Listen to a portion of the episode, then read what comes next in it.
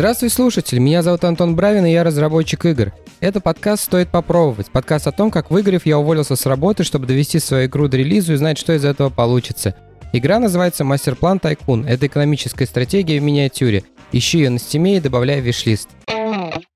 Внимательные слушатели моего подкаста из прошлого выпуска знают, что я нашел себе издателя, с самого начала, как только Master Plan Tycoon перестал быть хобби-проектом, я, в принципе, замышлял, что оно так и будет. Я хотел выпускать игру именно с издателем, потому что при любом раскладе, если ты выпускаешь первую игру и не рассчитываешь на какое-то супер-ультра везение, то тех результатов продаж, которые ты сможешь добиться, они будут, скорее всего, гораздо меньше, чем, чем то количество продаж, которое ты можешь обеспечить себе вместе с издателем. И даже с учетом revenue share заработать получится все равно больше. Так я думал в январе этого года и, в принципе, придерживался этой мысли. Но если вы следите за моим подкастом, то знаете, что какое-то время назад начал смеяться в том, что смогу ли я найти издателя для своей игры. И у меня был готов плюс-минус какой-то план для того, чтобы выпускаться самому. Но теперь контракт подписан, и вместе с издательством Raven Age отправляемся в путь покорения рынка нашей игрой. Так как это мой первый опыт э, работы с издателем, э, мне очень сложно будет э, соблюдать эту грань того, о чем я могу рассказывать, о чем нет. Но я как-нибудь постараюсь избежать этой ситуации, потому что с самого начала я и всю разработку, и вообще все, чем я занимаюсь публично, включая этот подкаст, я привязывал как бы к себе, и поэтому немножко странно будет, что на 20 выпуске мне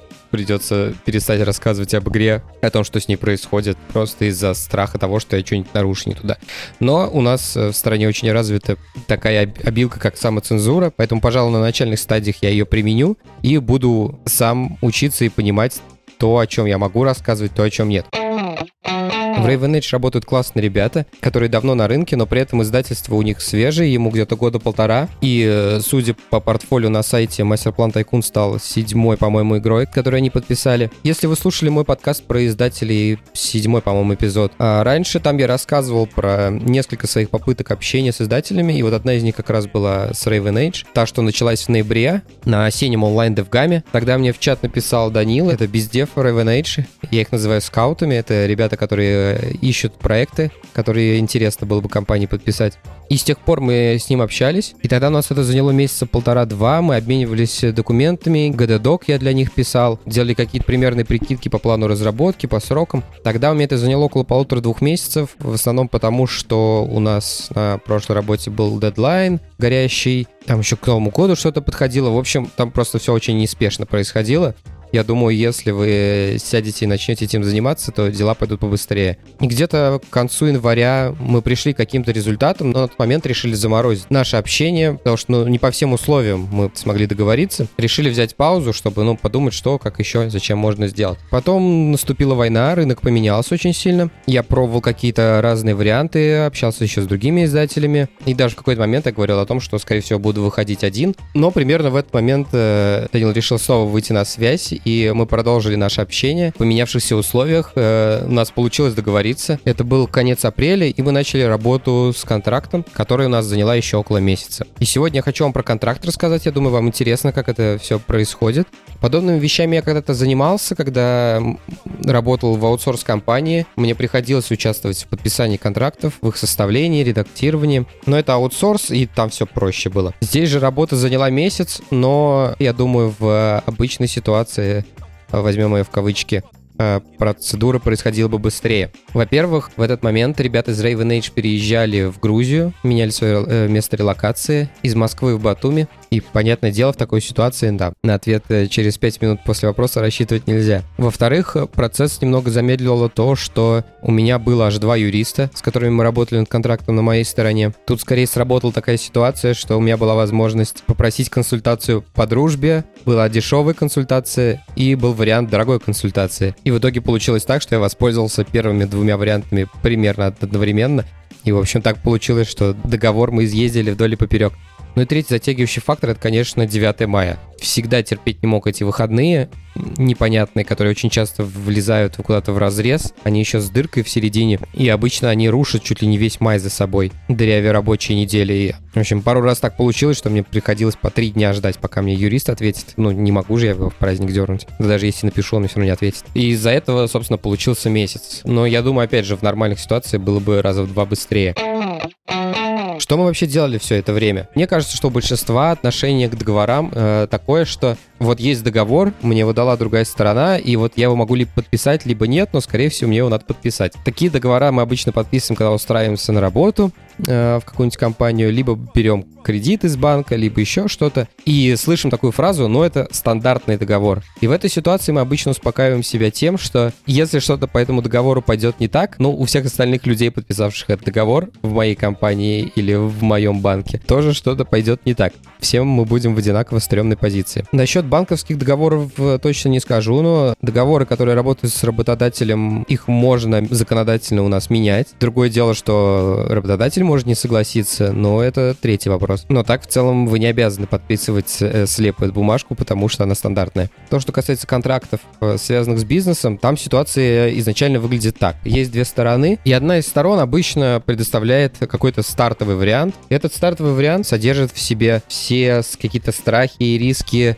этой стороны, покрытые максимально широко, максимально плотно. При этом я не скажу, конечно, за всех, но даже у меня уже есть такой опыт, у меня есть пара авторских договоров, которые я подписывал с ребятами, которые мне помогали. И эти контракты, они мутирующие. Это я подписал первый, например, контракт, потом у меня появились какие-то изменения, какие-то вещи я новые узнал о юридическом праве и так далее. Я взял первый контракт, дополнил его, у меня получилась вторая версия. Я вторую версию подписываю, там, возможно, по ней какие-то правки и так далее. Это не так, что мы откатываемся каждый раз к какой-то базовой версии. Так вот, когда я получил первый раз издательский договор, мне он показался, естественно, довольно жестким на первый взгляд. И в этом и заключалась работа этого месяца, в том, что вместе с юристами мне необходимо было договор сбалансировать. И интересный момент тут состоит в том, что та сторона, это же ваш бизнес-партнер, он не хочет вас обмануть. Он совершенно точно открыт к диалогу. И как тут надо поступать? Если мы видим какой-то пункт в договоре, который нам непонятен или который нам кажется, что он очень жесткий для нас, нам надо выяснить, какой кейс, по мнению издателя, ну я просто буду говорить издатель как другая сторона, какой, какой кейс, по мнению издателя, этот пункт покрывает. Он рассказывает его, и в 90% случаев эти страхи в нас как разработчика и их как издателя, они абсолютно разные. Но пункт составлен так, что там как бы не очень понятно, что это такое. И вот тут необходимо, во-первых, спросить, во-вторых, как я сказал, в подавляющем большинстве случаев кейсы, которые предусматривают этот пункт, у вас они разойдутся. Вы просто предложите либо свою формулировку, либо вместе ее придумаете, пропишите, и все будет прекрасно. И как я уже сказал, ни в коем случае нельзя относиться к договору, как раз вам дали эту бумажку, значит, ее в таком только виде надо подписать. У нас было право 20-30, наверное, которые мы так или иначе меняли. И, ну как, ну что ж, вот в этом суть. Также стоит понимать, что такая вещь, как контракт, вообще изначально нужна для того, чтобы описать юридические какие-то процессы, процедуры или прочие вещи в том случае, когда дело пойдет как-то не так, когда у вас начнутся какие-то конфликты и разногласия. Потому что, когда принимаются какие-то бизнес-решения, они не следуют вот, э, если у нас в контракте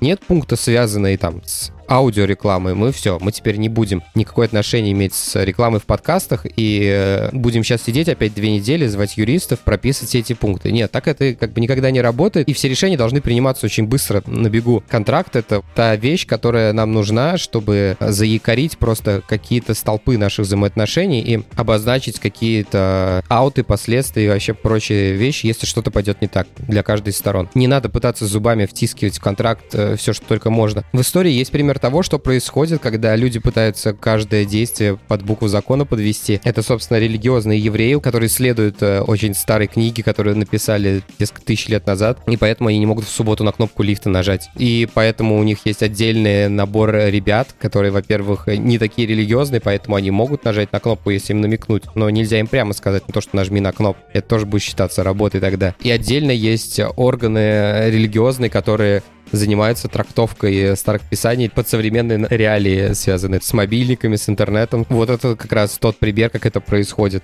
Также, насколько долго вы работаете с контрактом, зависит от его объема. Даже юристы частенько спрашивают просто сколько страниц и сколько языков. У меня был контракт на что-то 18 страниц, по крайней мере, на старте, может, он до 19 вырос. И два языка там было. Русский, английский. Следующий большой вопрос про деньги. Есть разные формы работы с издателями, но есть одна такая мажорная, самая распространенная, и мы работаем по ней. Это контракт э, на издание одной игры на определенное количество платформ, где обязуюсь предоставить игру, а издатель обязует э, использовать всякие маркетинговые штуки, фокусы, чтобы как можно более успешно эту игру продать. Соответственно, чтобы обозначить как-то объем работы, в контракт закладывается размер маркетинговых гарантий. Это количество денег, которое издатель обязуется потратить на издание игры.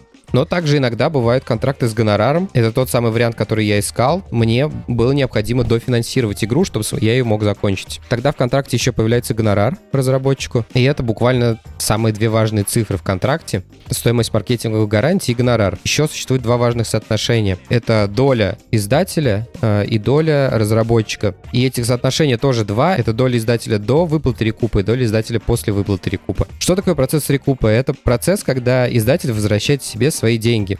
Он закладывает в контракте, например, 100 долларов — это его маркетинговые гарантии, и 100 долларов мне на гонорар. Получается, 200 долларов издатель потратил. И его задача первым делом эти деньги вернуть себе обратно. И этот процесс называется рекупом. После релиза игры, когда продукт начинает приносить деньги, соотношение того, сколько забирает себе издатель и сколько забирает разработчик, одно. Э, обычно оно очень сильно в сторону издателя может доходить вообще до 100%. И после того, как издатель компенсирует себе эти 200 долларов, процент меняется, и мы начинаем получать какие-то доли. По индустрии обычно считается средняя доля это 30-70, когда 30% уходит издателю, 70% разработчику. Это вот та цифра, которая в среднем по индустрии гуляет. И, естественно, эта цифра может меняться в зависимости от каких-то условий. То есть это ваш договорной маячок. Чем меньше вы попросите от издателя, тем больше у вас будет процент, но при этом очень возможно, что издателю так мало останется работы, что они просто не захотят этим заниматься, и, потому что их доля будет очень мала. Поэтому я думаю, если вы где-то слышите про 30-70, это вот самое распространенное распределение, там, плюс-минус также некоторые люди считают, что выплаты гонорара — это какая-то разовая акция, когда много-много денег падает на карту. Это не так. Деньги разработчик получает тогда, когда он закрывает какой-либо майлстоун. Я как разработчик, я сформировал некий план разработки, где я предположил, в каком порядке, в каком объеме, что в игре будет появляться, какой функционал, какой контент, сколько мне на это надо времени. Каждый вот этот вот большой шаг, это milestone называется. Бюджет игры, который был посчитан изначально у меня в презентации. Если этот бюджет разбить на количество milestone ов, мы получим э, размер оплаты за каждый этот шаг. Закрываются они обычно так, что разработчик должен собрать build, отправить его издателю. Если издатель считает, что он соответствует этому milestone у, он его выплачивает. Если нет, то он отправляется на доработку. Так или иначе, майлстоуны пытаются привязать, как я понимаю, к определенным временным промежуткам, там, например, месяц или квартал, но при этом они могут уплыть. То есть, если мы прикинули вроде бы месячный план, но и меня там затянулось что-то, я делал э, майлстоун от 6 недель, а издатель посчитал, что такого билда недостаточно для выплат, выплаты, мы работаем дальше для того, чтобы закрыть этот майлстоун. Ну и может случиться обратное, то есть майлстоун будет закрыт, потому что в текущей итерации на та фича или тот функционал, они как бы были сделаны там в срок или раньше срока, и больше к ним нет смысла возвращаться, по крайней мере, пока. Поэтому майлстоун тоже будет закрыт, по крайней мере, я так думаю. Также у нас случился небольшой перенос, ну как небольшой, наверное, существенный по относительно моих прошлых планов.